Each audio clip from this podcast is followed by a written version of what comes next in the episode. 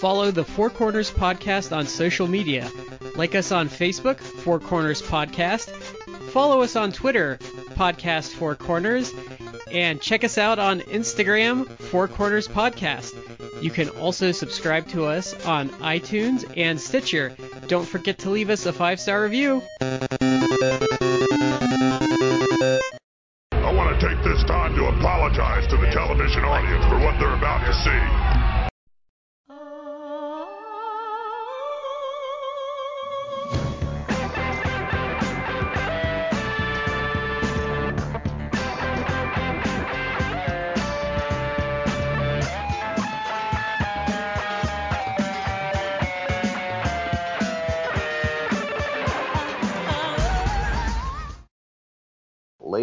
Gentlemen, welcome to the Four Corners Podcast. I'm Shad here with Matt and Brad. Guys, how are you?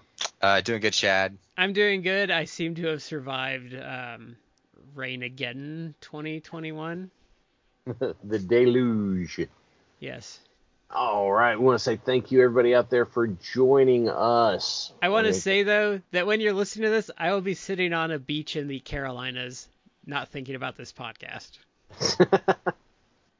in the Carolinas. I will be uh, celebrating. I will be celebrating the Joey Janela life with a, a white claw, probably. yes, spicy water. oh, spicy water. what is this? Danhausen was supposed to be number one. Love that Danhausen. I like him explaining how how using so like teeth is not breaking the rules. I adore that. Like it is it is it is brilliant. I love it so much. you've got to go you've got to go find Danhausen explaining it cuz I'm not going to do it justice. You know his YouTube channel his YouTube channel is really good.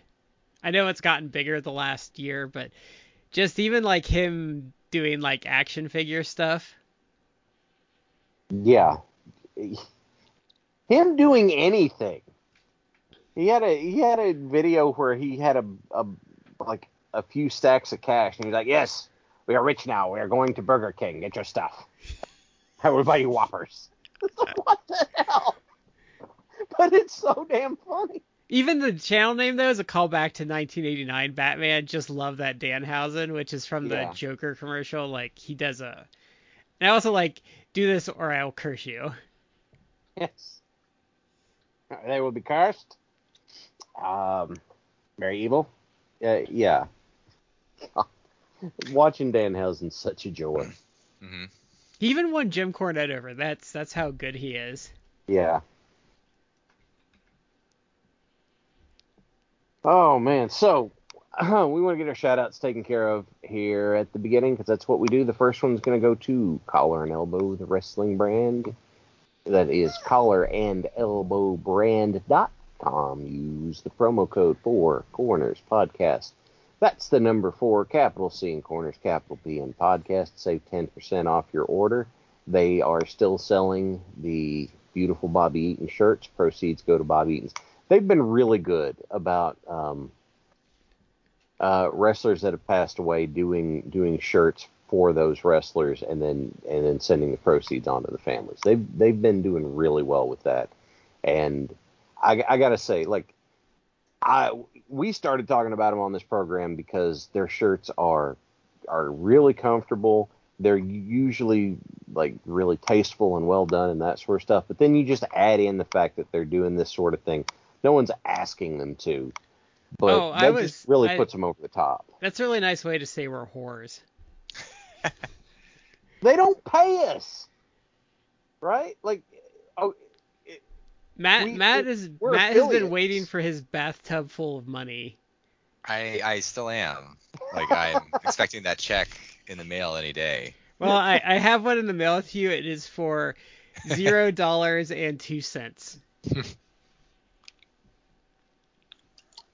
Yeah. I have like a I have a I have a large I have a large backyard. I'm thinking like I could probably fit an in in ground pool back there. Uh, so I need full some cash. Money? Yeah. Well, yeah. If I, I can build that pool, then I can fill it full of money. Smackaroonie. I want to leave a larger carbon footprint than Al Gore. but anyway, they are they're a good company. Um, you know, if you need a shirt, get a shirt. And our other shout out means we go to Matt. Uh, that'd be to Orlando Colon. um, I hope Orlando teams up with Danhausen at some point. I would love to see that match. So this week, too. this week we're expressing our appreciation for Dino the Stinko Malenko. I said that right. That's what Jericho called him when they were doing that thing. Stinko Malenko. Yeah, that's what I thought. Yeah, yeah, yeah. Which, um, we're gonna be digging into some WCW talk, some angles we really liked, and that sort of stuff. That was actually that was actually one that's remembered well, but got a huge pop is when Dean Malenko won the battle royal dressed as Cyclope, and they um mm-hmm. Jericho comes in, he pulls the mask off and just starts going to town on him. It's in Jericho's book um, that he said uh, when Dean Malenko pulled the mask off to face me, he said that is the loudest crowd reaction that I have ever been in the ring for, and I've been in the ring with Steve Austin and The Rock at their prime. Now, if we have some listeners that aren't familiar with that time period, the problem with this is I, we've got to go set. There's like a year buildup to get to this point. Not specifically Dean Malenko, but to get to this happening to Jericho, because um, somewhere 96, 97, I don't remember specifically where, Chris Jericho turned heel. But it was not like a, he turns on somebody or anything like that. It was Chris Jericho loses a match, and then flips out and beats up Dave Penzer at ringside. Yeah, that was early 98, late 97, because 97 is when they started pushing him. Like, we, I think we watched it, like, he beat, he beat X Pac at some random house show. Because I remember, because okay. remember he had we been the cruiserweight champion, and then Jericho came out for a rematch yeah. on Nitro, and it was really yeah. bizarre because at that point you really didn't get a lot of title changes off of like TV. I think it yeah. was I actually think that was like some show they did like on the website or something at the time. I, I knew it happened, but I never actually got to see the match itself. I've seen it because what happens is, so I I've seen the match. Um, someone did it from like a fan cam, so it's it's really X Pac's going to defend against Rey Mysterio Jr and Jericho comes out and says, "Hey, you know, I'm whoever wins this match, I'm taking on the winner." And um so X-Pac beats Mysterio. They get into it. X-Pac goes for the Bronco Buster, misses it, and then Jericho Lionsaults him and gets the pin. Is how yeah. that goes. So we had um, that. That's not that was Jericho's first cruiserweight title win. This is the this is the lead up to the second one. No, he because... he, he this would be the third because he lost it to Alex Wright and then won it back over the summer. Oh, okay, all right, third then. Sorry, had a, had a lapse in memory there. Um, he starts flipping out on David Penzer because he lost the match, and in his book he remarked that Terry Taylor told him don't play any of this for laughs. Play it real serious. So he like grabs David Penzer and flings him out of the chair and like rips his suit jacket up and stuff. And then he comes out with a new one to give Dave Penzer and he apologizes to him. he has another he loses again and it happens again like three times in a row. Three weeks in a row this happens. Jericho is is going heel. Then all of a sudden Jericho as a heel starts winning, but he's taking trophies off of people. Well, we should mention too um, it doesn't have to do with the heel turn, but he beat Scott Hall a couple of months before this on an off Nitro, and that really, that really kind of started this propulsion of like pushing him up the card. Which is funny because Scott Hall was supposed to win, and Scott decided to put Jericho over. Yeah. he just decided he's like, nah, I'm going to put you over on this one. Well, I think Jericho sure? is, like, what are they going to do to me? I think Jericho hasn't Jericho really credited that that win over Hall of really like getting him on the map. Yeah, I think so. Hall was a weird guy though, because there's like weird weeks on my Nitro where you can tell Hall's just like, yeah, just beat me. Like, let's get you a little. His, his heat's bulletproof. Scott Hall at that point in time was it, it, his heat was bulletproof, and him losing a fluke match didn't hurt him. Well, I think but he it lost did to. for people. I think he lost to Hector Garza like on a Nitro too. Did he really? I think so. I don't remember that one. Because he would just lose to like random guys that he just seemed to like. Because there was like a, a, a TNA match years later between Hall and Garza, and they were actually getting ready to push Garza, but then he he Mhm. got into some trouble and got banned from the country. But Hall gave him Hall beat him, but Hall gave him like like Garza just like knocked him all over the ring, and Hall had to like cheat to win. Okay. Well, in any event, Jericho does his heel turn, and then I think that's when he beat uh he beat Mysterio. I think I think So they did this weird like hot shotting with the belt because I think there was, I think like Juvi, Ultimo, and Rey all won it like within a couple weeks of each other, yeah, I think you're right. and then I think he did beat he either beat Rey or Ultimo. He beat Rey because he um Rey had a big knee brace on, and he grabbed a toolbox from under the ring. Oh, and okay, took okay. that to Rey's knee and then Liontamered him. Then I think Juventud stepped to him. Well, Juventud put his mask on the line. He did and lost because Bischoff had this idea that that masked people wouldn't sell as much merch. Never mind that you could sell. One of their biggest selling items was sting masks, for God's sake. I think yeah. Bischoff was wrong, but I think Juventud benefited greatly from unmasking. The juice. Yeah, You may be right, but in principle, I'm not on board. But in any event, Well, I think like Psychosis was dumb, but I think Juvi benefited because he was an attractive guy. okay, yeah, that's that's fair. That's fair. I don't know. If, I don't know if it started with Juvi, but there is kind of like a, a wrestling meme that any any like masked wrestler who unmasks, it's like they actually are secretly hot underneath the mask. Um, Juvi and Andrade. Juvi's a good looking dude. Andrade's a good looking dude. Um, Who am I forgetting? Rey Rey is not like a bad looking guy. He just had like a baby face. Yeah. I think he still kind of has like a baby face. Rey works better with the mask on. Yeah. Um. Uh, there's like another. There's like another guy. I mean, I guess you could say psychosis. Yeah, even some of those luchadors that have lost mask matches should have kept the mask on, in my opinion. Yeah, yeah. Well, And not Like, everyone's a winner. it didn't do anything except hurt Psychosis. Like it didn't boost him, but he did that, and then he carried around Juvi's mask on like a. He had it on a rope around his neck, and he beat Disco and took Disco's headband because he was doing this trophy collector and he thing. bit he beat Prince Akamaki and took his mm. skirt. Yeah, it took his sarong, which, by the way, is one of the funniest ways of getting heat that I can remember. Is just Jericho coming out with one of these random trophies with him, including Prince Iaukea's sarong just like tucked into his tights around his waist, and it looks terrible, but that's the point. hmm And it culminates. I'm sorry. Go ahead, Matt. I, I, I, go ahead and finish your thought. Uh, it culminates in he he has this match with Malenko and Malenko loses, and Mean Gene gets in the ring and he's kind of berating Dean Malenko.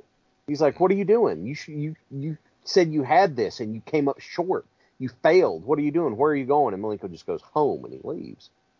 Jericho spends what a month and a half, two months, something like that, doing a one-sided build against Dean Malenko.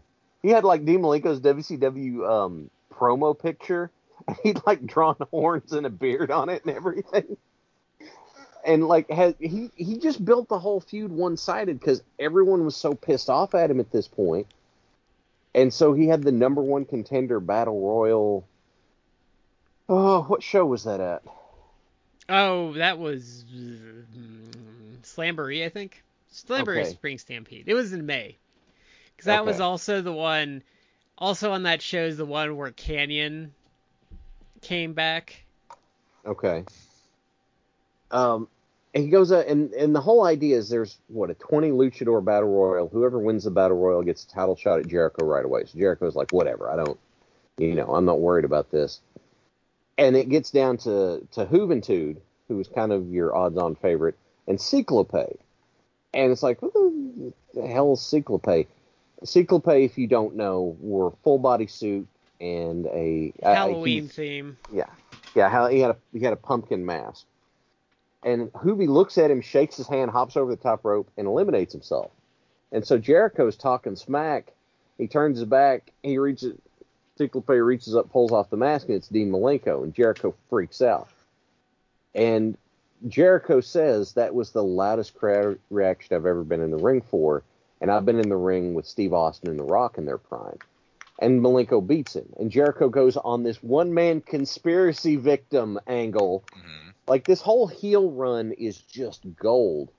He's going around with signs, conspiracy victim, talking about how it's not fair, and Malenko wasn't actually entered in the match and all this sort. He went to the Library of Congress to look and found an old like 1898 NWA rule book or something, which that doesn't work because the NWA wasn't formed until like the 20s or 30s or something. Yeah, but we we didn't know as much about wrestling. Yeah, but he finds this old rule book to make the point.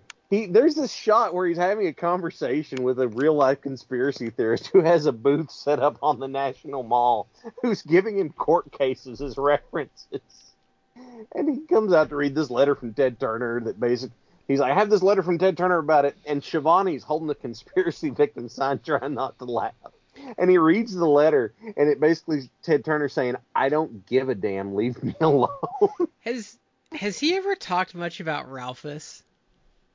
A little bit, um, because Ralphus is uh, he was he, he drove one of the ring trucks, and he uh, Ralphus drove one of the ring trucks, and Jericho just thought it would be funny to have him be security. And then Ralphus started acting like he was a big shot, bringing girls backstage and stuff. He's like, "You can't bring these backstage, dude." And he's like, "No, it's okay. They're with me." He's like, "It's not okay." I remember it was when he was doing the Goldberg thing. Do you remember when he did like the Spinal Tap thing, where he was like mocking Goldberg's entrance, and they got like lost in the back? Thunder yes. in Lexington, Kentucky. That oh, was for match against Wrath. Yeah, because I had some friends that were there that were pissed because they were there live and they didn't get to see Jericho come out. Oh, that's hilarious. and I got to see it better at home. yeah, because back in the day, like I, I know Matt knows, but if you went to like Nitro back in the day, like you, the, there was like there weren't there were screens, but you really had to be in the right spot to be able to see the screens. Mm-hmm. And they weren't the same quality screens. No, they were kind of like there was like a screen off to the side and a screen somewhere else. It was not like the giant Titantron. They were just like kind of biggish screens, but not like yeah. Titantron size. Yeah. To, to talk about Ralphus, like I I have a soft spot for Ralphus, and the the thing that I would love the most about him is that is that you know he would accompany Jericho down the ring, and you'd have like a this is like his primary function to me. It's like a fan would like reach out to touch Jericho, as people do. Like when the wrestler mm-hmm. comes by, they want to slap hands or like you know touch their arm or something like that. And Jericho would like pause and look all offended, and Ralphus would just like look at him and just like waggle his finger like no. And it's like it's like that's all he would really do. Like he didn't really do much more than that, but he'd be like no. but that was to me uh-uh it was so hilarious. I remember because he he ended up with Norman Smiley towards the end. Yeah. And I remember uh, him. Uh, Brad, Brad, it's Norman Smiley. but when he stole those kids' little title belt in their backyard, he's like, "No, no, you're doing this wrestling thing all wrong. Like, here, this is how you do like a half Nelson. He just pins the kid. He takes the belt." I love that though. That was a great run that someone should rip off with Norman, where he um he was the hardcore champion and he didn't like hardcore wrestling and he was actively trying to lose, but like things would keep happening and he'd keep winning. Mm-hmm. It's kind of like Mikey Whip- Whipwreck with the TV title. Is yeah, right? well, because like what he'd do is he'd want to lose, but then like he'd be wrestling like Sandman, and then like Raven would come out and just DDT him and like throw Norman. Throw like, Norman on top. Yeah, and then he'd win, and then he'd be like, "No, this is bad, bad." Norman screaming Norman Smiley at that point, I think, and he comes out with like all the football pads yeah. and the helmet on and stuff. I, I the Kiss Demon was a dumb gimmick, but when Norman like ran to hide from someone and then like it was he ended up hiding in the casket for the Kiss Demon there, and he it like raises up and he comes out and he's just screaming his head off and he's got like all the Kiss makeup on, and he's like, oh oh god, I'm supposed to have a match, and he comes walking out. He's got the football pads but the Kiss face paint on. And I still laugh when he murders Pepe in the wood chipper. mm. Come on, Pepe, let's go. But yeah, that whole Jericho title run is honestly it it's it's great because it was all it was all Jericho driven.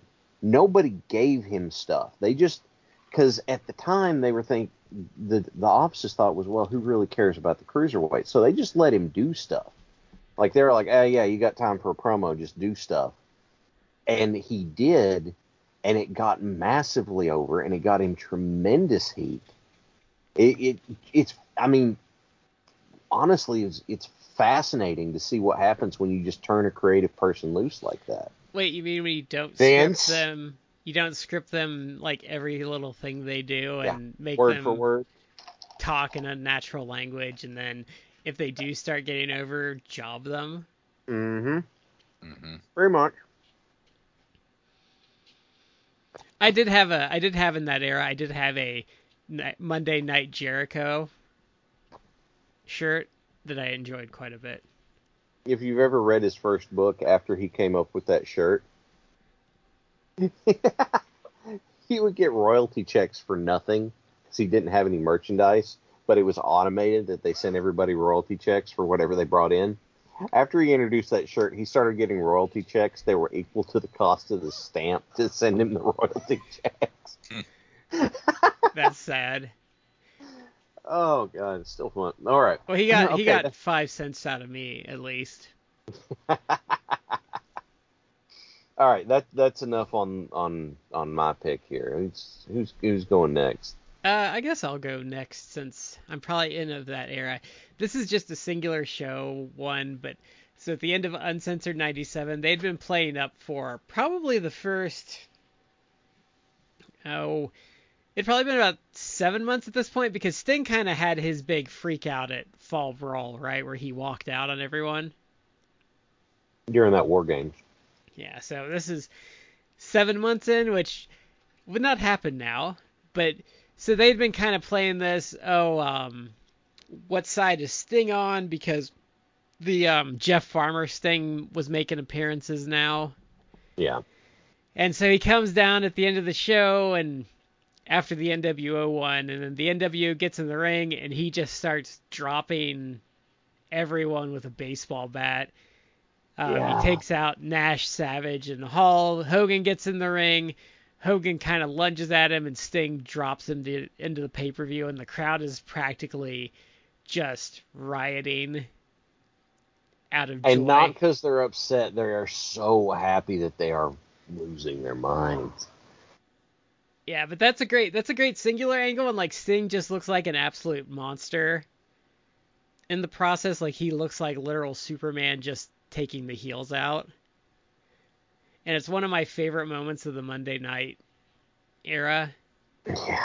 Oh, it's you can find it on. Um, I mean, you can find you can find the whole thing on Daily Motion. You can find part of it on YouTube. Matt, you've been quiet. Uh, Is there anything you want to throw in here? Uh, I well, no, I I'll discuss mine in a minute. Okay. No, I mean about this one, but it, was there anything on this one you wanted to throw in? Uh, no, I'm sorry. All right, drawing a it's blank. all good. It's all good. There was a period. There was a period of WCW like I I, I kind of like float back and forth. Like I would I would kind of vastly. I tried to watch both WCW and WWE, well WWF at that time. Yeah. At the same time, mm-hmm. but there are periods where it's like I feel like I, I really couldn't manage both at the same time. So I there there are like mid card or undercard stuff that I kind of like my memory's kind of hazy on. No, that's fair.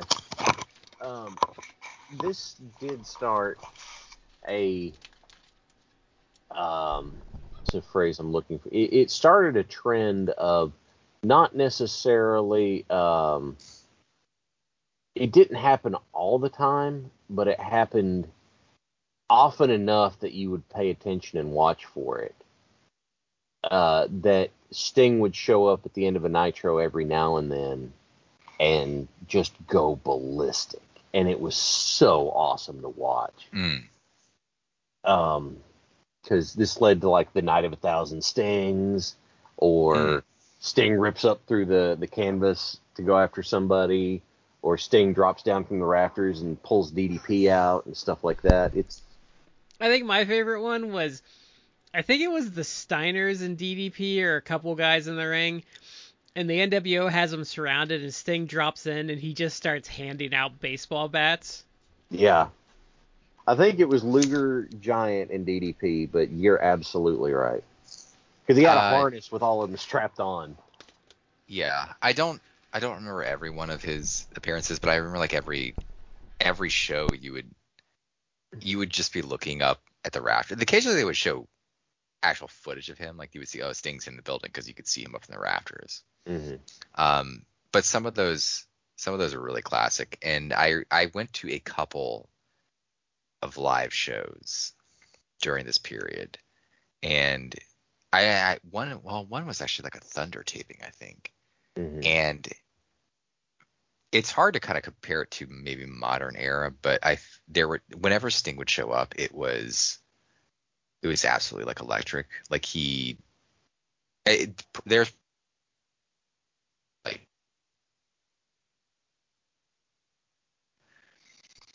um and was Joe and would pop the entire fucking building. Yeah. When he would show up and just like he would just beat the shit out of people or do like a couple moves and then that like the easiest like, immensely uh, over. I yeah. feel like the last time we had that in WWE is like when the Shield was like at its apex and they'd like come through the crowd. I think that's like the last time they really had that kind of heat behind something. But even then, it wasn't as big. It wasn't even as big. Although yeah. I will say, in terms of pops, because I've mentioned this before, uh, when when Daniel Bryan returned at, I think it was like, I think it was WrestleMania 34, uh, whatever one that, whichever one they did it in um, New Orleans when he returned, that was uh, an absolutely huge pop. Like people were big into that. I wasn't I wasn't at this Raw, but it's one of the biggest pops I remember from that era when the Authority like had Daniel Bryan like outnumbered, and they were about to beat mm. him, and that Shield music hits, mm. and they start coming down to even the odds up, and the crowd's just like losing their minds. I think that's when they had like the big. It turned into the big evolution verse, um, Shield stare down, and like they're like no, like Triple H is like, no, we're not doing this, and Reigns just like spears the shit out of him. Yeah. And it just like chaos breaks out. Or no, that the, you know the other one that was really great too was that Rhodes family versus Shield one where the Rhodes family won the oh, belts and um Reigns speared Goldust through the barrier.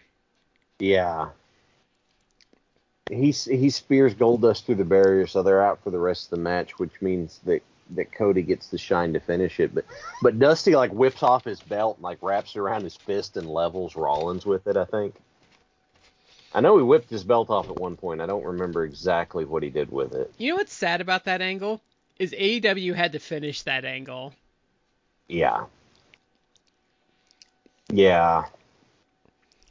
It, it's it's a shame. But hey, we got blood for that. So we yeah, blood we, we got a lot of blood for that. Um, the Sting angle should have led to like one of the biggest blow-offs of all time, and instead that Starcade we did not get that because Hogan. um, Hogan, you know, lobbied his way around on a finish, but uh, I did like their rematch on Nitro. Had one of my favorite spots of all time where Sting's doing his comeback and he knocks Hogan down, and then he loses steam and he pat he like falls and he headbutts Hogan right in the dick, and Hogan starts like curly shuffling around in the ring. And Sting's just out and Hogan's like writhing around. I love that spot. Because that's the thing with with Hogan that I liked with him as a heel is he loved doing it so much. Like my favorite one is like when he gets into it with that old lady at ringside and he's Oh, like yeah. selling for her. it's a stunt, Granny. Um, yeah, no, he- she was no, No, no, no, I know, she's I know. I'm- she's I'm legit right. because if you watch like Smoky Mountain and stuff, like the town they were in, she's at like all the shows. And she was so pissed. She like did a claw hand swipe at him. And he he sold though. That that's what was so great about him as a heel. Yeah, it is. Hogan like would back down as a heel. You wouldn't expect he would. He's kind of he was kind of chicken shit. Yeah, it, he was this weird mix of of like I'm the greatest chicken shit, like mashup kind of. I guess it's like whenever you finally pop a bully in the nose, and he's like, "Oh God, oh God, oh God." Well, and- Um, but I think where his promos were great too, though, is a lot of his promos were filled, I think, with his like actual frustrations about where his career had gone, like going into the into the heel turn. Like there was some real like venting of, I think, his Oh, real life okay. opinions. Gotcha. And he had the coolest interest too. Like I always loved like the the voodoo child and him playing the the belt like a guitar. Mm-hmm. We um, it's it's I guess, God, uh, I actually think it's been like 25 years. We should we should maybe consider doing a review of uh, Bash 96. Bash Oh, the wow. Beach, Yeah. where it's the the the technically the the beginning of the NWO. And then Rey Because gets that's- lawn, nar- lawn darted the next night. Yeah. Mhm. Actually, there's a there's a Nash and Hall shoot that's great about that because I guess Nash was a little worried about it, and he's like, "You sure you want me to do this?" And Rey's like, "Yeah, do it. Like, just like do it. This is gonna be awesome." Mhm. I don't think you could ever accuse Rey of not being game for something. Well, they said they used to. They, Konnan, I think, said that they used to like Nash used to screw with him, and he'd put like something up making fun of him, but he put it up too high for Rey to reach it.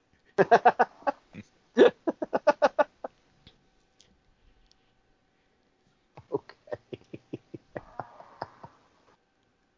I used to love it was good um WCW magazine in this era they kind of ruined it but that was kind of like a worked and shoot at the same time Yeah, it was it was kind of a weird mix. because they do this question where they'd ask them like some question every month and those were usually shoot but I I liked the magazine in this era It was either a shoot question or it was just some weird question like, "What's your favorite Backstreet Boy?" or "What's your favorite dessert?" or something like that. It's like, it's what you're going with this month, huh?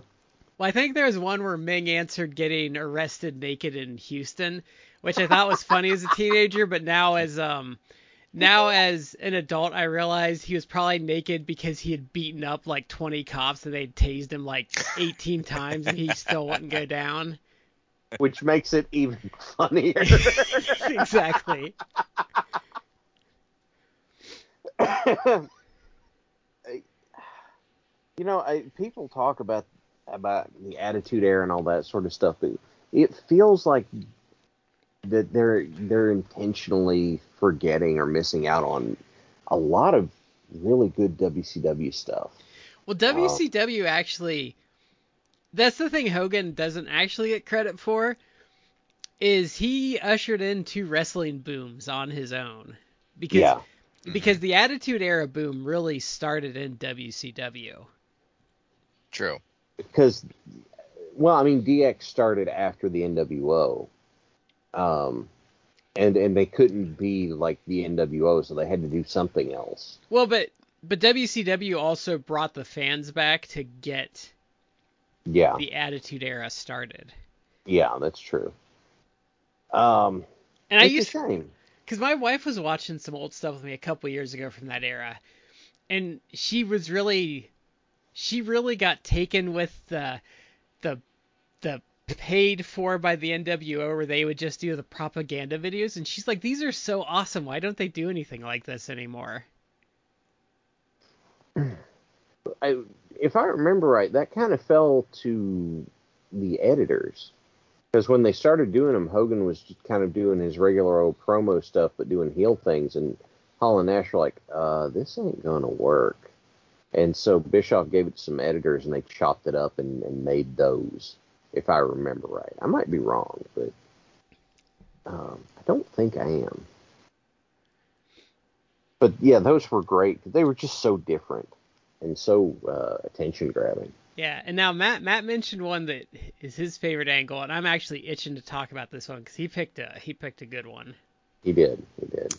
Uh, yeah, this is this is like it's kind of like a struggle because you, you kind of I mean you could just talk about the NWO itself, although that angle did kind of run to the ground. Like there, but that I have a soft spot because I when I first got into wrestling it was because like late '92 WCW um, and I didn't see this stuff contemporaneously, but I I rented a ton of, of like videos from the video store. Uh, and there was probably more WWF, WWE stuff than there was WCW stuff, but they yeah, did have the, a few. And the Turner mm-hmm. tapes were frustrating from the late 80s because mm-hmm. like the WWF would clip matches, but they were always like you wouldn't know until unless you saw the pay per view live or you saw it unedited years later. But like the yeah. Turner ones, like they just took a chainsaw to those. Yeah, they did, and that was really frustrating because you could always tell like it was uh, they were more subtle in the WWF, um, but in WCW or NWA it was like no, you're gonna get you're only gonna get like four minutes of a match, and then now here we are like years later, you could actually like look it up, and it's like what? I saw like five minutes of a match that went 25 minutes. Yeah, it's frustrating, but um, I was able to see some of stuff, and this this really like struck me, um, and I've I've since when I was older, I, I was actually able to see more of it. Uh, but if, in 1989, Flair had a tremendous series with uh, Ricky Steamboat throughout, I guess, the first half of 1989. Um, and the matches they had, excuse me, where, where Flair was the champion, then he lost to Steamboat, then he won the championship back. Mm-hmm. Uh, but that, I think they had three matches total. Like those three matches are some of the best, no hyperbole, some of the best uh, North American wrestling ever. Like it's certainly some of the best of the last like 40 years. It's they are just absolute classic matches. They're just fantastic. All three of those matches are pretty much like five stars. But uh, the I think the last match they had where Flair won the title back was in Wrestle War 1989 which I think was in. Uh, I think okay, looking up, it was in May. Um, because okay. Wrestle War I think usually was like in June, but it was in May. Uh, and at, at that at that point, Terry Funk had been hired by WCW. Um, I think he had had a match with Steamboat uh, at maybe one of the clashes. Uh, he was kind of like a heel, but anyway, um, Flair wins the title back. And Funk goes up to him afterwards and is like, "Hey, you know, I just want to just want to shake your hand. You know, I really respect that. You know, you you you won the you won the title again." And he, Flair was like, kind of he didn't kind of blow him off, but but Funk was like, "Well, you know, I really really would love if you uh you know you you gave me a shot at the title." And and Flair, that's where Flair like kind of like blew him off a little bit. He's like, yeah, yeah, you know, if you like, you know, you work your way up the rankings because W WCW NWA was doing this whole like, you, you, know, the ranking system. You guys remember that? They played that yeah. really big in like the early '90s. They played it, but yeah, uh, AEW kind of does something like that. I don't feel like they really do it well or necessarily logically, but uh, it, I like the concept of it. So, but he was kind of like that. It's like, yeah, yeah, yeah. Like, you make your way up the rankings. Like, you can you definitely like get a get a shot.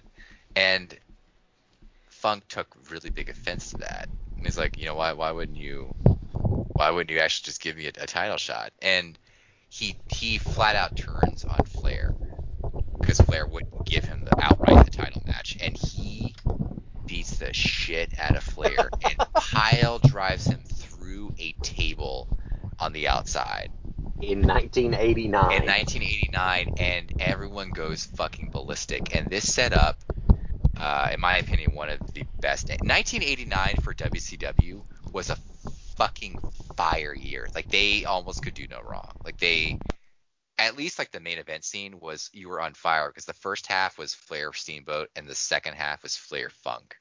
And in between, they had like some really awesome matches that were going on with a variety of like mid card, undercard guys. That was just good. Like Sting was still like doing a lot of cool shit. Lex Luger.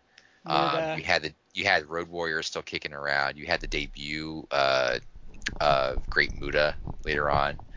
Um, but Flair and Flair and Terry Funk start going on. They they started having like a series. Uh, they fought each other at a at a clash initially, I think, where Flair actually won, but that wasn't the end of it.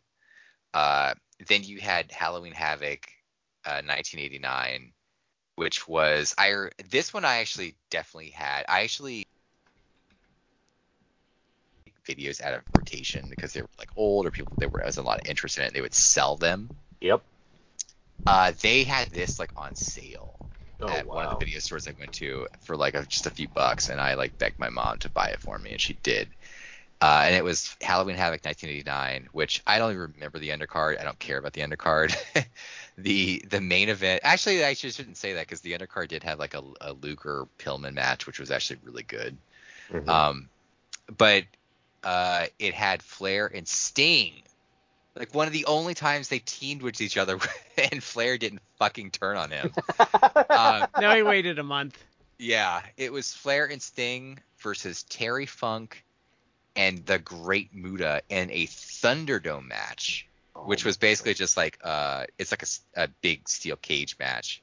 Um, but the the gimmick there was that the the top of the cage you couldn't escape the cage because the top of the cage was electrified, and I actually think it it actually was like somewhat electrified, like like as a shoot because at the very beginning of the match, I think I've talked about this before. It's really cool. Like at the very beginning of the match, uh, there was some piece of paper or cloth or something that was like at the top of the match, and the the it hits like the the electrified cord and catches fire. And there was this great visual at the beginning of the match that Muta climbs it up, climbs up the cage, and does the poison mist to to actually like put the fire out. Yeah. It's a really cool visual. Um, Going back to your begging your mom to buy you the VHS, I think what younger people need to understand is in the 80s, VHS tapes like of a movie or like you'll see them if you if you get like the VHSs of um, this era. Like if you look at a Turner one, like if you w- wanted to mail away for this show at Turner prices at the time, it was like 50 or 60 bucks for the VHS. The, it was not Which- easy to find them, and they were not uh, they were not cheap whenever No. you did. it.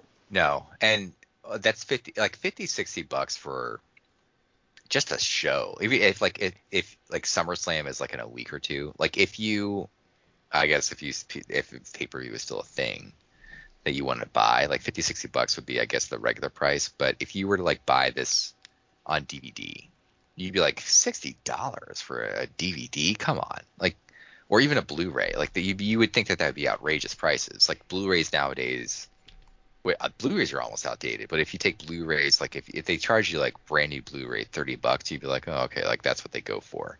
Like I 50, 60 30 bucks. for a Blu-ray. I, am like, ah, I'll get that on Black Friday for ten dollars. Oh, I agree. But uh, it's 30 bucks, like 30 bucks. It's like that should be, that better be like a box set of the entire season of a show. Yeah, and, and Uh, this is this is 1980s money, where sixty dollars was a lot.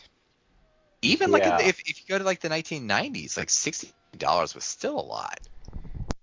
I remember uh, this is kind of like an aside, but when when the network was a thing before they like moved to Peacock, you know, earlier this year, when the network was a thing and you could just you could just get it for like 10 10 ducks 10, 10 bucks would get you like the network and you could just see all the pay-per-views Yeah. that was pretty much the end of like actually buying a pay-per-view but even before that before the network was really like consistent uh they would have the their WWE, WWE would put out their pay-per-views and then two three months later they'd put out the dvd of that pay-per-view and the dvd was like maybe 20 bucks And the it's like, pay-per-views why- were getting really expensive by the end. I think they were up to 50, weren't they? Yeah. they? If you wanted Yeah. eight. they were definitely more than they were definitely more than 20 What? They Because I were think, they were fifty every month. and I think, Mhm. Well, no, and there were two some months, and I think, I Yeah. think there was a tier pricing because I think it was, at one point I think it was forty dollars for standard, and then it was hd Yeah, HD was 50. yeah Okay.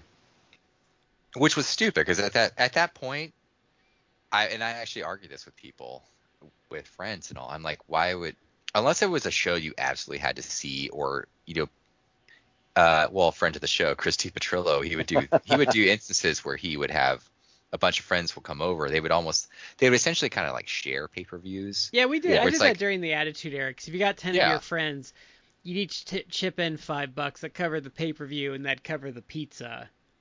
Yeah, but well, yeah and and and chris would still do this uh up until like a few years back like he he just like everyone come over for like one pay per view and then everyone come over to another guy's house for a different pay per view and it's like you can you could you could just throw a guy if if like you know a half a do- even if half a dozen people come they each throw like 10 bucks towards it it's like oh, well, I don't. that- I don't know anyone, and, and like none of my friend circle watch wrestling anymore. I couldn't have done that even in well like in 20 theory tw- like I couldn't he, even he- even in like he- 2004. I couldn't have done that. Sadly. yeah yeah chris does but it, it, and that's just an example but it's like if you like why i argue with people it's like why would you pay like 50 60 bucks for a pay-per-view when you literally can wait like two months max and they're to put that out on dvd for like 20 bucks? It's like economically it makes no sense but I, it, it was expensive back in the day. This i don't remember what my mom paid for it but it was not like 50 60 bucks. It was definitely like you know here's a used we're selling a used wrestling vhs that no one is renting from us so Mhm. I it was not that much, but the match itself was was Flair versus Sting versus Funk and Muta. Uh, and I was this was my first exposure to Muta, and I'm watching this probably in like 92, 93, like years after this pay per view actually happened. But this was my first exposure to Muta, and I was like enamored with him because he's he had a unique look and was a good worker. And they were managed by Gary Hart, who I don't I don't know how much Gary Hart was in like the NWA WCW. He wasn't he certainly wasn't much he wasn't in there much around like 98. He would uh, pop sorry, in and 89, I out thought. because usually if like Abby or Kamala came through, he was usually like the spokesperson for them. Hmm. Mm. Uh, Hart was a good match here. He was a he was a good compliment for for Funk and Muta. Um, this was a really good match in my opinion. Uh, they had Bruno Sammartino as like the special guest referee, who I didn't think actually like added anything. No, we we've run into that problem with with old timers doing the ref thing. Remember uh, Gene Kiniski with the Race Flair cage match? Oh God, he was hor- horrible. yeah. horrible. God. Um, but I like this match. Again, it was really cool. It was Flair and Sting as a as an effective tag team, and then they they actually won versus uh, against Funk and Muta. Muta I was enamored with again because he was like a really unique worker. Uh, and then this ultimately led to uh, Clash Nine on November fifteenth, nineteen eighty nine, where it was Funk versus uh, Flair in an I Quit match and I I would need to rewatch this because I haven't seen it in years, but It's this like prob it's like Mhm. ten like the second half is like Flair just systematically destroying Terry Funk's leg. yes, uh, and then finally locking on the figure four and uh, like a ref holding up a mic to Flair to to sorry to Funk's to Funk and Funk is a little over the top because he's like just it's almost like stream of consciousness because he's like yelling and he's like oh my god you're breaking my leg you're breaking my leg and then he finally says I quit and he wins the I- uh, Flair wins the I quit match um and it's probably like a five star match. It's it's an absolutely fantastic match. And But this Flair's this not a goddamn coward like Tommy. No, no, you're not a goddamn coward, Rick. Uh, it's this this whole series, uh, which the it probably the feud itself probably will last like four or five months, but it was Well, Flair. The the thing with the table thing is Flair. I don't Mhm. think Flair. I think Flair was out from like Wrestle War to Great American Bash. Like he sold Mm. that injury for a while. Mm. Yeah, it was a it's just this entire this entire feud was fantastic. It's it's I almost feel unless you're a wrestling connoisseur, it's almost become forgotten. People remember the the Flair Steamboat stuff, which isn't Yes. the matches are good, but the angle is nowhere near as good. And if you look at box office, like this, this did better box office than Flair Steamboat because Flair Steamboat kind of flopped. See, it's I a hotter look- angle. I see. I oh man, I would because I feel like the the matches, the Flair Steamboat matches. I I do stand by my statement that it's it's some of the best, in my opinion, some of the best matches. The, the, if you watch of all time. if you watch the TV though, it's not. The matches are really good, but like the angle stuff around it's kind of eh. Mm. Cause like, cause Steamboat even as champion doesn't appear on TV that much. Mm. Well, I will definitely stipulate that the the the Flair Funk angle was definitely better. Yeah, definitely. Definitely hotter, like more interesting. Um, and I say that with all due respect to Steamboat. Like I love Steamboat. He's he's, in my opinion, one of the best pure baby faces of all time. But that Yeah. this this whole uh, Flair Funk uh, series and the feud, again, I feel it's kind of been forgotten since it's it's been 30 plus years since then. But it's just fantastic. Like this was, to me, like this is really like the last really, really, really great stuff from Funk. I mean, I know I know people love like ECW stuff with Funk and I guess uh, Attitude Era where he's chainsaw Charlie, but to me, like this is like the last really good stuff with Funk. Funk, Less good in ring stuff, I'd say. yeah. After that, like I mean, Funk still had some entertaining, interesting stuff when he was doing ECW stuff, but it's not nearly as good. I'm gonna, yeah, I'm gonna go ahead and do it. I'm gonna, I'm gonna throw out a uh, probably controversial statement, but the the Flair Steamboat matches I think are good, but I don't enjoy them a whole lot because it it is amazing how much they do with I mean, as little as they do, but it. My problem is that because when I sat down to watch them, I was like, all right, sit down and watch these. I'm gonna break them down, and, and they don't vary it up a whole lot. And for me, at least, I whenever I watch a match, I I don't like seeing the same spots repeated over and over again because in my head, the, it it it seemed this I'm not saying this applies to Flair Steamboat. I'm trying to articulate my point as a whole. It seems lazy to be like, well, that didn't work. I'm going to do it again. That didn't work. I'm going to do it again. It's like, in my head, it's like, okay, that didn't work. I should try something else. And so if I see a match where I see a lot of the same thing happening over and over again, I, I unconsciously start enjoying it less. I think there's context to that though, because like I think the two out of three falls match where you're getting to be an hour is like, well, like that didn't pin him, but he's obviously really tired, so why don't I just try to cover him again? Because I just want this this to end. there is one of them, and I can't I can't tell you which one, but there's one of them where like it felt like the last time I watched it. God, people are gonna just crucify me about this. Um, the last time I it felt like 85% of the match was one of them backs the other one in the corner and chops them. That's probably the first one. The, the I think the two out of three falls one is far and away better than the other two. Like the two out of three falls one is probably in my top ten all time matches.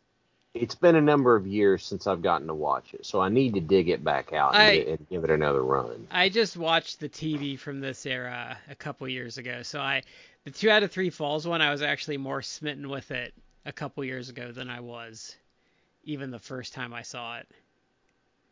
Well, I, I, It like I really- said, It um it pisses all over the Bret Hart Shawn Michaels Iron Man match.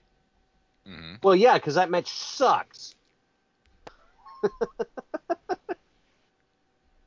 Sorry, I am. Uh, I'm still bitter about that. From a WrestleMania main event. No, that match isn't. That match is not good. I don't know. I, it just gets perpetuated as good because it's long. and and there's and the the WWF campaign of Bret Shawn matches were all you know Yes. five star classic. And I'm like, yeah, quit touching yourself and be honest.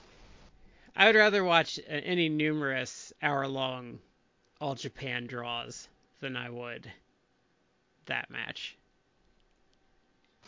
There there's plenty of other stuff I would rather watch, but I think I think Funk Flair is probably one of the best WCW angles. It's been so long since I watched most of it. Like I remember bits and pieces, like I remember how it started, but it's been so long since I watched most of it. I don't feel like I have a informed enough opinion to say a whole lot right now. Um, so I'm just gonna agree with the guys. I mean, Dangerous Alliance is probably the best WCW angle other than the NWO. I love the Dangerous Alliance so much. And if you think about it, Dangerous Alliance didn't. I mean, it didn't. I don't think it even lasted like a year. It was, it was done pretty quickly. I think six months. Yeah, I think it was really actually more six months. I But think they I think they like they started it started like going getting off the ground in like November of like 91 and they wrapped it up somewhere in like the spring early summer of 92. Yeah, and if you think about it, like they've they- they've obviously changed because they're kind of like faces now. But like we're almost at two years into AEW, like officially in terms of like their TV show, and like the the inner circle is like still a thing. Yeah. Um, but the inner circle's also gone through a big change in that time. that's true. But like think about like the authority in WWE and how that just would not die. Yeah.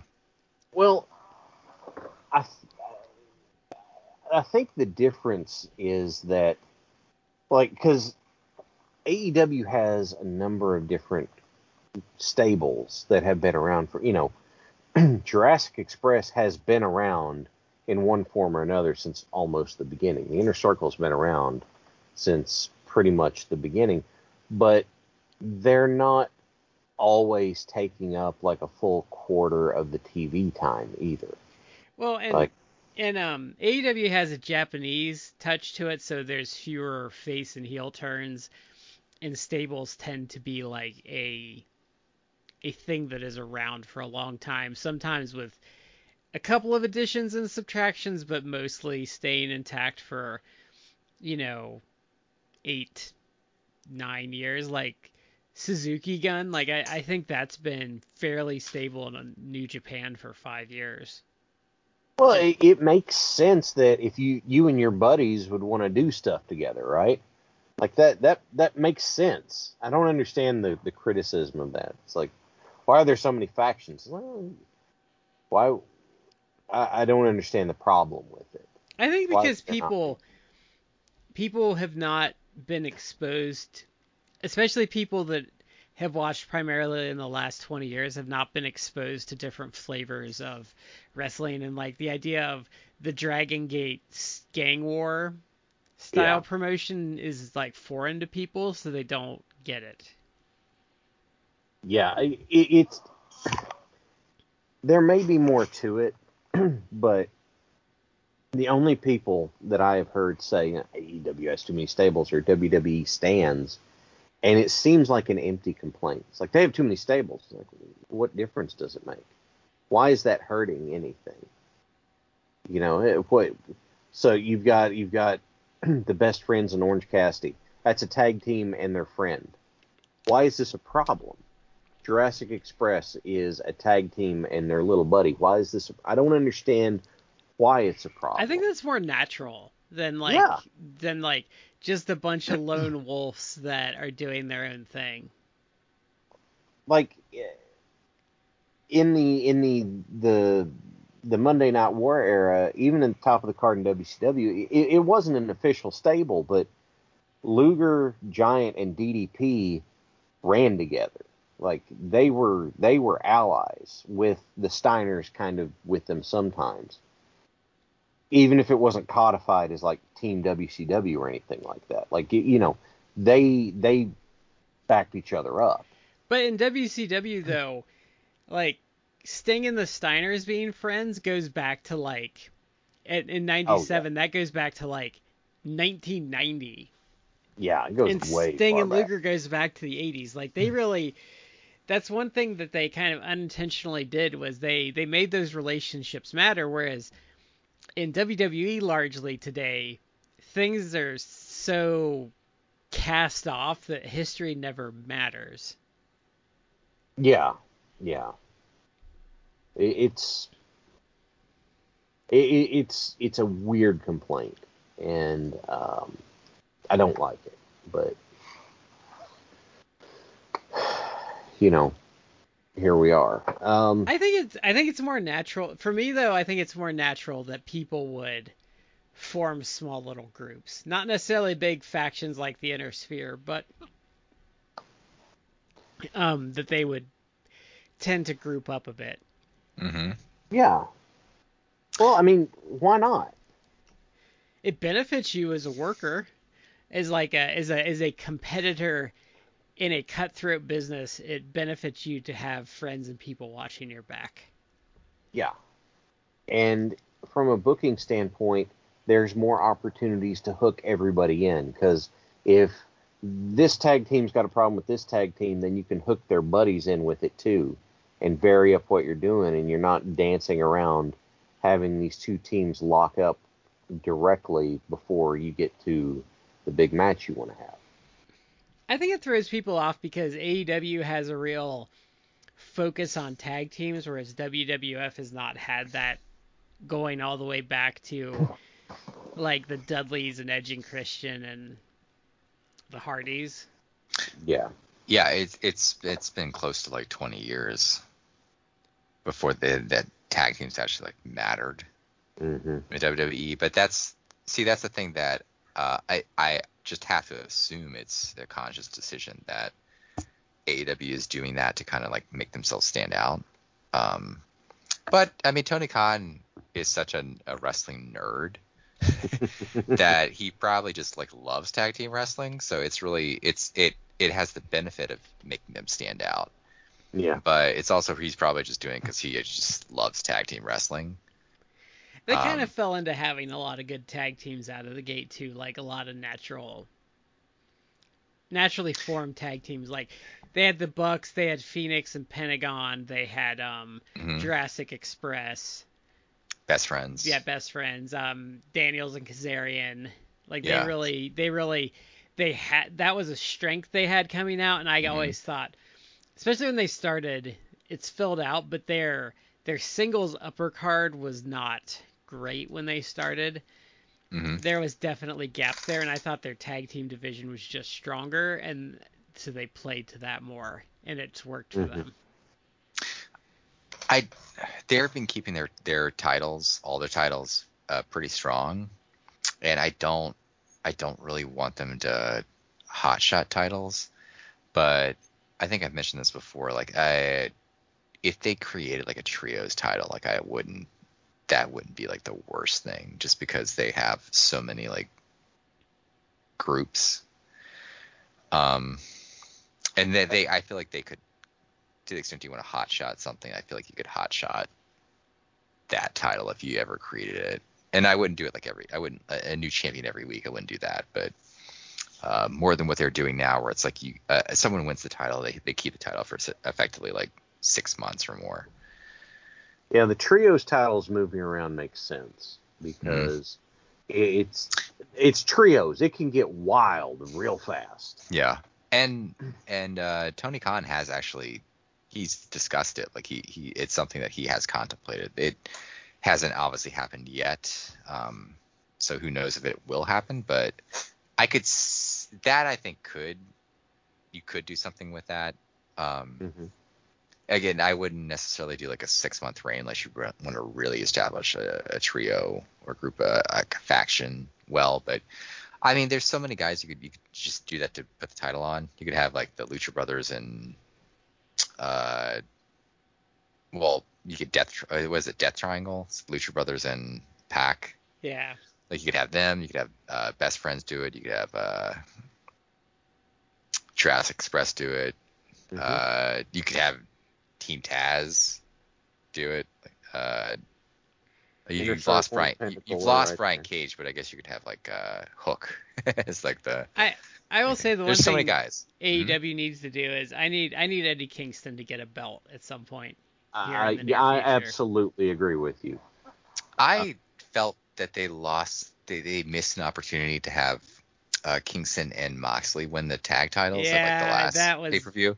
I, I could have done with the Bucks losing the belts there because I feel like they're they're getting their reign's been a little long in the tooth. Like I don't think I think I thought they were good champions to start, but I felt like they've kind of like I, th- I think wearing it out. Yeah, I thought Moxley and Kingston would have given them some new avenues to travel down. I, I think that happened because Mox was going home because his daughter was being born, and they didn't want to. He didn't want to. They wouldn't put put the titles on him when he was going to be gone for a while, which makes sense. But something needs to happen because, like, Omega's reign is going to end when Page gets back. Like I'm I'm fair certain that's going to happen. At the same time, the Bucks' reign should probably end in that neighborhood as well. Like, I feel like have an elite collapse. I feel like Omega, you could get more time out of. It's just that Page is a better option right now. Whereas the Bucks, I feel like I'm just kind of like, eh, you know what, guys? Like, why don't you drop the belts? It, yeah, and it's it's not like it would hurt them. They've they've had a good run, so they can always win it back too. Yeah, they could win it back. Well, you could have you could have done like Kingston just bringing in like degenerates to to fill in for Moxley while he's out. yeah. Well, that's where I I felt like they could have they could have easily gotten like you wouldn't if you don't want to do it long term. Like you could have had uh, Kingston and Moxley win the, the the tag championships um, and bring in like just bring just be like, hey, homicide, you want to come in for four months? Like we'll pay you like fifty grand. Yeah, you could have had you could have had Moxley and, and Kingston win the titles for and and just tell it for like maybe a month or two, and then you could put it back in the Bucks if you wanted to. Uh, but yeah, Kingston I felt is too he's too entertaining and he has too much like love uh, with with AEW fans and just wrestling fans in general. Like I feel like you should put the title, uh, you you should put a title on him. And the singles titles they have now don't. It just he doesn't really fit that because uh, you don't want him beating Omega because I, I do think Page is like the logical choice and Miro is being just booked as a monster. Miro he could be Ricky Stark hot, right? for the FTW belt though. That's Have him and Ricky Stark I, I traded a couple times. That would be interesting. Um, and it would make sense with. But, but Kingston, because Ricky Stark's over too. Yeah, um, Kingston as a as some sort of like tag champ or whatever, like I think that would actually be really interesting. Um, Omega has he's almost he's it's almost been like a it's been about eight what eight months with the title. I think you can. Yeah, about eight or I nine think, months. I think you can stretch that out a while. I think if if Page is out, Adam Page is out, let's say like three to three to four months, I do think you can. I think he should. He logically, he's you've booked like for two years that you've essentially booked it as like he's like the heir apparent. So I think he should get the title, but it's also like I I do wonder if he's if he's out like let's say three months and then come back. I almost feel like he's going to be a little cold. You're going to have to like build that up again. I don't know because as soon as if you have um, I'm I'm going to try and imagine in fantasy book for just a second, so please indulge me. But if mm-hmm. you were to have, say, it's on Dynamite, and you know Omega's running his mouth, it's like yeah, you know all this sort of stuff, and and no one can do it, and you all you all thought it was going to be Page, but I knocked him in the dirt. And you remember the promo that played before the Ten Man? Mm-hmm. Like the thing about being a cowboy is you get back up when you get knocked in the dirt, and you just you just have that play, and then Page's music kick up.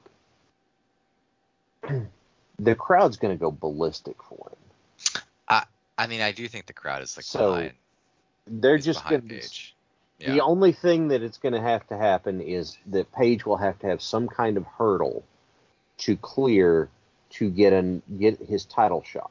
I wouldn't and even I, do that. I would just I would set a match up and have Omega injure them like the Dynamite before the pay per view, and you either just straight up have Page come out in place of them at the show and beat him just cold like on his return or or something like that. Like I would just do it boom boom like he's back wins the belt. Maybe um maybe the rampage before whoever was going to challenge Omega, Omega does something to put him out. And then, you know, you can I don't know if how much they want to put Tony Khan on television, but if they were just to say it's like, "Oh, you're going to come out here and you're going to hurt my employees," you're gonna come out here and hurt people because you don't want to have you don't want to do your job as the champion. Guess what? You're still having this match. And it's like, who are you gonna have challenge me? Hit the music. I think Khan's it's like been, I got somebody. I think Khan's been on Impact Television more than he's been on AEW television. True. I, I don't. I don't really want him on television. No. I don't. I we. It's it's been done to death. We don't need an authority figure. Yeah gimmick. Um, I don't want to see him on that, and, and, I think he's. I don't think he's committed to doing any on-air stuff really. I think Impact's just been something fun, like where he's just screwing around. Yeah, and even I mean I've been trying to watch more Impact essentially since the AEW uh, collaboration, and it he hasn't he's not he's not an overwhelming presence. Like i don't even feel like he i feel like he's kind of stopped even being on it. For a while they were doing like the him and tony Schiavone were doing like like essentially promos but that's that hasn't been for a while. He's he he shows up if they're gonna set up like a title match he'll yes. show up. Like when they mm-hmm. did the moose omega thing in orlando mm. well in in their building he came on tv yeah. to set that up Mm. It's just uh, as an aside, like right now, it, if you look at non WWE, things are still weird because of the pandemic. But you you have never seen a diff a, a, a greater like synergy of essentially non WWE promotions like working with each other. Because they just had a what New Japan uh, Resurgence, uh, which is kind of like you know, New Japan's trying to branch out into uh, the, United, the, United, States, like the American market, and they just had a pay per view in LA. Um, and one of the matches on there was uh, Ishii versus Moose, and I haven't had a chance to watch it. I guess uh, it it aired live on a New Japan World with Japanese commentary. Uh, if you wanted to get the um, uh, English commentary, you had to actually purchase the show on FITE, um, which I didn't do, but apparently, like I think they are going to either they have or they're going to up to upload the English commentary. Yeah, even onto, on New Japan World, I still stick with Japanese commentary because that's what mm. I'm used to. Okay, um, but that show is gonna is either up. It's either up on uh, New Japan World or it's going to be with probably both commentaries. But that that match got like great reviews. Well, Kojima's been doing some stuff on Impact here and there too. Mm-hmm. Kojima's been doing stuff on Impact. Uh, Juice Robinson, FinJuice, so um, David Finlay and and and Finn have been doing stuff on. Uh, sorry, um, Juice Robinson and David Finlay have been doing yeah. stuff on Impact. Uh, the Good Brothers are obviously they're not they're technically with Impact, but they've been uh, at New Japan Resurgence. Uh, there was a kind of a confrontation between the Good Brothers and the Guerrillas of Destiny. uh, you're seeing like this incredible synergy of of stuff between Impact and New Japan. I would love, Uh, I would love, I would love the Guerrillas of Destiny, and um, Gatto with his air horn. Mhm. I would love to see them in AEW. Oh, they'd be. I I feel like that's something that is probably going to happen down the road because you you already saw uh, Hikuleo in AEW. Yeah, because I, I can't imagine like the Guerrillas won't possibly yeah, show there's up. there's this thing they do when they come out in Japan, like they wear the when they have the belts, they wear them in the front of their pants. Mhm. Okay. And one of the guys will go up to the camera and he'll grab his camera and he'll like pull it down and like bump it right into his crotch. Is they're like doing their entrance and it always cracks me up. But they're they're Mhm. like they, I wouldn't say they're amazing in the ring, but like they're like they do this like really hardcore rap when they're coming out and they just they just exude like menace. Mhm. Right. So I I think they would be really good. And also, Shad, Guerrillas of Destiny, uh, Sons of Haku, aka Ooh. Meng. So, uh, I would love to see them and uh, And- do AEW stuff. Tama Tonga is an underrated Twitter follow because he's funny.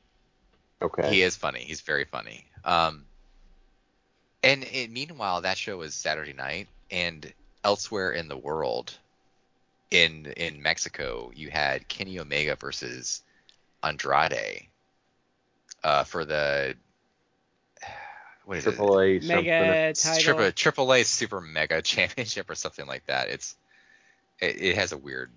It's uh they they throw in like five different yeah, adjectives I can describe look it up here. uh, um, but they had they had uh, that match, uh, which I guess Andrade was supposed to win that, but uh, AEW asked that they they have uh, they have the rights to how I guess Omega is booked, so they asked that he not lose that championship.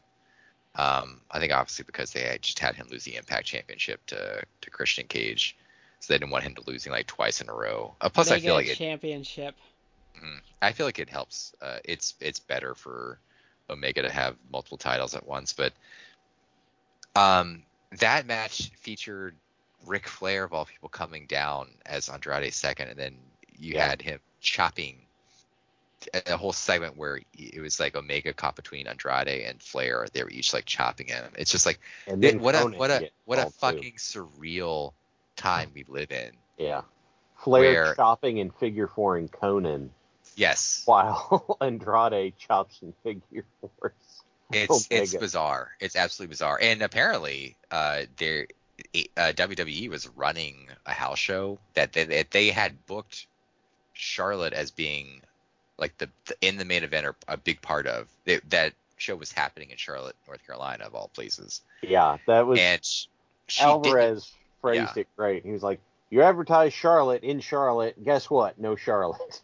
yes, No Charlotte in She- Charlotte." she didn't appear at that show because she was in Mexico with her father and her fiance.